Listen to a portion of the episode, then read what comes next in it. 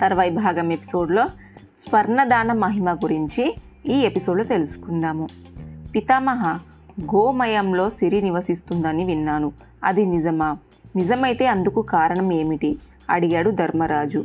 గోమయంలో సిరి నివాసము నిజమే. ఇందుకు సంబంధించి ఓ కథ ఉన్నది చెబుతాను విను. అని నీకే తెలుస్తాయి అన్నాడు భీష్ముడు. చెప్పసాగాడిలా. శ్రీలక్ష్మి ఒకప్పుడు ఆలమందలోకి ప్రవేశించింది. ఆమెను పరిశీలించాయి ఆవులు. అనుమతి లేకుండా ఎవరు తమ మధ్యకి వచ్చారని గ్రహించాయి. అడిగాయి ఇలా ఎవరు నువ్వు? నేను శ్రీలక్ష్మిని అంది మహాలక్ష్మి. ఆ మాట వినగానే ఆవులన్నీ ఒక కుమ్మడిగా ఇలా అన్నాయి. నీది చంచల స్వభావము ఉన్న చోట ఉండవు. వద్దు నువ్వు మా మధ్య ఉండటానికి వీల్లేదు. తనని ఓ రకంగా చీకొట్టినందుకు శ్రీలక్ష్మి చింతించింది. బాధపడింది. గోమాతలారా నేను కొద్దిగా ఇటుగా తరలి వచ్చానో లేదో దైత్య కులమే నానా కష్టాలు పాలయ్యింది. నేను అనుకున్న కారణంగా దేవతలకు స్వర్లోక సామ్రాజ్యం చేజెక్కింది. నా కోసమే లోకులు తీవ్ర తపశ్చారలకు పూనుకుంటున్నారు. అలాంటి నన్ను మీరు అవమానిస్తున్నారు. తప్పు అన్నది శ్రీలక్ష్మి. ఇందులో అవమానం ఏమున్నది? మేమన్నది నిజమే. నువ్వు ఆశాశ్వితురాలివి. నువ్వు మా మధ్య ఉండటానికి వీల్లేదు. వెళ్ళిపో ఇక్కడి నుంచి గొంతెత్తాయి గోవులు. శ్రీలక్ష్మికి ఏవి పాలుపోలేవు. చేతులు జోడించింది. వేడుకున్నది ఇలా. గోమాతలు మీరే అవమానిస్తే నన్ను ఆదరించేవారు ఎవరు? శరణు వేడుకుంటున్నాను. నన్ను మీలో ఉండనియ్యండి మీ సాన్నిధ్యము సర్వమంగళప్రదము. ఎంతగా బతిమిలాడిన గోవులు కాదన్నాయి. కన్నీళ్ళు పెట్టుకుంది శ్రీలక్ష్మి. అప్పుడు కనికరం చూపించాయి గోవులు. ఇలా అన్నాయి. శ్రీలక్ష్మి మా మూత్ర పురుషాలు పవిత్రమైనవి. వేదాలు ఘోషిస్తున్నాయి. కాబట్టి నువ్వు అందులో నివసించు. ఆ మాట చాలన్నట్టుగా ఆనందించింది శ్రీలక్ష్మి. కరుణించి కటాక్షించావు. చాలు ఆ రెండు గొప్ప పుణ్యస్థనాలు నేను అక్కడే ఉంటాను అంది శ్రీలక్ష్మి. ఆ రెండింట నివసించి వస్తున్నది. అందుకే గోవులు అత్యద్భుత మహిమలకు పట్టుగొమ్ములైనాయి. ముగించాడు భీష్ముడు. అద్భుతం అన్నాడు ధర్మరాజు. గోవులకు సంబంధించి మరో ముఖ్య విషయం ఉంది. చెబుతాను విను అన్నాడు భీష్ముడు. చెప్పసాగాడిలా బ్రహ్మ కోసము కామధేనువు ఒకప్పుడు ఘోర తపస్సు చేసింది. ఆ తపస్సుకు మెచ్చి బ్రహ్మ ప్రత్యక్షమయ్యాడు. నీ కోరిక ఏమిటి? అని అడిగాడు. ఇలా నువ్వు నా కళ్ళెదుట నిలబడి ఉండటము కన్నా కోరిక ఇంకేముంది? చాలు. నా జీవితానికి ఇది చాలు అన్నది కామధేనువు. సంతోషించాడు బ్రహ్మ. దివ్యలోకాలు అన్నిట గోలోకము మహాన్నతంగా విలసిల్లేలా వరం ప్రసాదించాలనుకున్నాడు. అయితే ఆ వరాన్ని ఇదివరకే ప్రసాదించాడు. అయినా మళ్ళీ ప్రసాదించడంతో గోలోకము మరింతగా పవిత్రమైనది. ఇలా గోమాత మహిమల్ని పఠించడం వల్ల కానీ వినడం వల్ల కానీ ఎటువంటి పాపాన్నైనా పోగొట్టుకోవచ్చు. సిరి సంపదలు పొందవచ్చు ముగించాడు భీష్ముడు. పితామహ గోవుల మహిమలు అనేకము తెలియజేశావు. ఆనందంగా ఉంది. అయితే యజ్ఞ యాగాలన్నిటిన బంగారాన్ని మించిన గొప్ప దానము లేదని పెద్దలనగా విన్నాను. వేదాలు కూడా ఇదే విషయాన్ని చెబుతున్నాయి. దానాల్లో గోభూమి సువర్ణాలు అత్యుత్తము అని ఆర్యులు కూడా అంటున్నారు. కాబట్టి కరుణించి సువర్ణ మహిమల గురించి తెలియజేయండి. వేడుకున్నాడు ధర్మరాజు. ధర్మరాజ శాంతను మహారాజ పరలోక క్రియలు ఆచరణ కోసం నేను గంగా తీరం చేరుకున్నాను. నా తల్లి భాగీరథి ఆ కర్మచరణకే నాకెంతగానో సాయపడింది. పిండ ప్రధాన సమయంలో పిండము దర్భాలపై నిలిపిన క్షణంలో బంగారు ఉంగరాలతో తలతలలాడుతున్న చెయ్యి ఒకటి ఆ దర్భంపై నాకు కనిపించింది. అది నా తండ్రి చెయ్యే అనుమానం లేదు.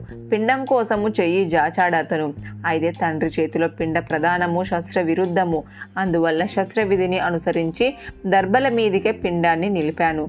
దర్బల మీద పిండాన్ని నిలిపిన మరుక్షణము తండ్రి గారి చెయ్యి అదృశ్యమయ్యింది. నేను వెంటనే పితృదేవతలు నా ముందు సాక్షాత్కరించారు. ఆదరంగా నన్ను చూశారు. ఇలా అన్నారు. నాయనా ధర్మ మార్గాన్ని అనుసరించి దర్భలపై నువ్వు పిండ ప్రదానం చేయడము చాలా ఆనందంగా ఉంది. గోభూదానాలు రెండింటికి సరి సమానమైనవి. బంగారము దేవతలకు బంగారాన్ని మించింది ఏదీ లేదు. అదంటే వారికి చాలా ఇష్టము. కాబట్టి ఇక మీదట నువ్వు యజ్ఞ యాగాలన్నీ బంగారంతోనే చెయ్యి. వారి హితవును అనుసరించి ఆనాటి నుండి నేను బంగారంతోనే యజ్ఞ యాగాదులు చేశాను. ఆనాడు భీష్ముడు అవును అన్నాడు. ఆనాడు ధర్మరాజు ధర్మరాజా ఈ సువర్ణ దానాన్ని గురించి ఒక కథ ఉన్నది. అది కూడా వినిపిస్తాను విను. పరశురాముడు అగ్రదగ్ధుడై ఇరవై ఒక్కసార్లు క్షత్రియుల్ని వెదవకి వెదవకి నిశ్శేషంగా నిర్మూలించిన సంగతి నీకు తెలిసిందే. అయితే ఆ తరువాత ఎంతో పశ్చాత్తాపంతో కుమిలిపోయాడు. అశ్వమేధ యాగము చేశాడు. అయినా సంతృప్తి చెందలేదు. వశిష్ఠాది మునీశ్వరుల్ని కలిశాడు. పాపాన్ని పోగొట్టే దానాన్ని చెప్పమన్నాడు ప్రార్థించాడు. అప్పుడు వారిలా అన్నారు పరశురామ బ్రహ్మదేవుని ముఖత ఒకప్పుడు కాంచన మహిమ గురించి తెలుసుకొని సంతోషించాము. అదే నీకు ఇప్పుడు చెబుతున్నాను. పార్వతీ పరమేశ్వరులు ఒకప్పుడు ఒకరి కోసం ఒకరు తీవ్ర తపస్సచరిచి కోరికలు తీర్చుకొని లోకానికి జనని జనకులయ్యారు. దానికి ముందు భవన భవానీదేవి కోసమని జాగ్రత్త చేసిన రుద్రుని తేజోరాశి శుక్ర రూపంలో అగ్నిదేవునితో దాగి ఉంది. తారకాసురుని వలన అనేక బాధలు పడుతున్న దేవతలంతా బ్రాహ్మణ్ను సందర్శించారు. తాను అనుభవిస్తున్న బాధలు వివరించారు. పరిష్కారాన్ని చెప్పమన్నారు. అప్పుడు బ్రహ్మ ఇలా అన్నాడు. నేను ఇంతకు మునుపే దీని గురించి తెలియజేశాను. అగ్నిని ఆశ్రయించి వేడుకోండి. అతడే మిమ్మల్ని కాపాడుతాడు. దేవతలంతా అగ్నిదేవుని సందర్శించేందుకు పరుగుదీశారు అయితే ఆ సమయంలో అగ్నిదేవుడు నిద్రసక్తుడై పాతాళంలో తలదాచుకున్నాడు. ఫలితంగా దేవతలకు అతను కనిపించలేదు. వెతుక్కుంటే తప్ప ఒకటి కనిపించింది. అగ్నిదేవుడు పాతాళంలో నిద్రిస్తున్న సంగతి తెలియజేసింది. మనోనేత్రంతో గమనించిన అగ్నిదేవుడు రావి చెట్టులో దాక్కున్నాడు. రస పరిగ్రహణ శక్తి నీకు లేకుండుగాక అని కుప్పను కప్పను శపించాడు. అమరులు అది గ్రహించారు. బాధపడుతున్న కప్పను ఓదార్చారు. మండు టెండల్లో ప్రాణాలు పోయినా వర్షాకాలం రాగానే జీవ చైతన్యం నీ సొంతమవుతుంది. కప్పకి వరాన్ని ప్రసాదించారు వారు. అగ్నిదేవుణ్ణి కోసం వెతకసాగారు. అక్కడ ఇక్కడ వెతుక్కుంటూ దేవతలకి కన్ను గీటి ఏనుగు పిలిచింది. అగ్నిదేవుడు రావి చెట్టులో దాక్కున్న సంగతి చెప్పింది. మనోనేత్రంతో ఏనుగు చర్యను గమనించాడు. అగ్నిదేవుడు కోపం వచ్చిందతనికి మీ ఏనుగులన్నిటికీ నాలిక తిరుగు తిరగదు. పడుగాక అని శపించాడు. పరుగున పోయి జమ్మి చెట్టు గర్భంలో కళ్ళు మూసుకున్నాడు. అగ్నిదేవుని శాపానికి బాధపడుతున్న ఏనుగుని దేవతలు ఇలా ఓదార్చారు. జివ్వ విపరీతమైన ఏనుగులన్నిటికీ సమస్త రసాల పరిజ్ఞానము సంపూర్ణమై విలసిల్లుతుంది. పూజార్హత చేకూరుతుందంటూ వరాన్ని ప్రసాదించాడు. మళ్ళీ అగ్నిదేవుడు వెతుకులాటలో పడ్డాడు. దేవతలు అలా వెతుక్కుంటే చిలక ఒకటి కనిపించింది వారికి. దేవతలు ఎవరి కోసం వెతుకుతున్నది అని తెలుసుకుంది. చెప్పిందిలా అగ్నిదేవుడు శమీ వృక్షంలో ఉన్నాడు అంతే. దేవతలంతా జమ్మి చెట్టు చుట్టూ చేరి అగ్నిదేవునికి ఎలుగెత్తి పిలిచారు. మంచి నిద్రలో ఉన్నాడు అగ్ని. దేవతలు పిలుస్తుంటే నిద్రాభంగమైంది అతనికి. దానికి కారణం చిలుకని తెలుసుకున్నాడతను. దాన్ని ఎలా శపించాడు. చిలుకలన్నిటికీ నాలుక తిరగదు. పడుగాక ఏడుస్తున్న చిలుకను చేరదీసి దేవతలు ఇలా ఆశీర్వదించారు. శోతపేయమైన స్వరము నీకు వరము. ఆఖరికి అగ్నిదేవుడు సమీపించారు దేవతలు. అప్పటికి దేవుని నిద్ర తేలిపోయింది. ఎందుకు నా కోసం వెతుకుతున్నారు? అడిగారు. తారకసూరుణ్ణి బాధలన్నీ మొరపెట్టి పరిష్కార మార్గాన్ని చెప్పమన్నారు. దేవతలు వాణ్ణి వధించే ఉపాయాన్ని తెలియజేయమన్నారు. కష్టాల నుండి గట్టెక్కించమని ప్రాధేయపడ్డారు. అభయమిచ్చాడు అగ్నిదేవుడు. తనలో నిలిపిన వీర్యాన్ని గంగా ప్రవాహ మధ్యలో నిక్షేపించారు. అది గర్భమయ్యింది.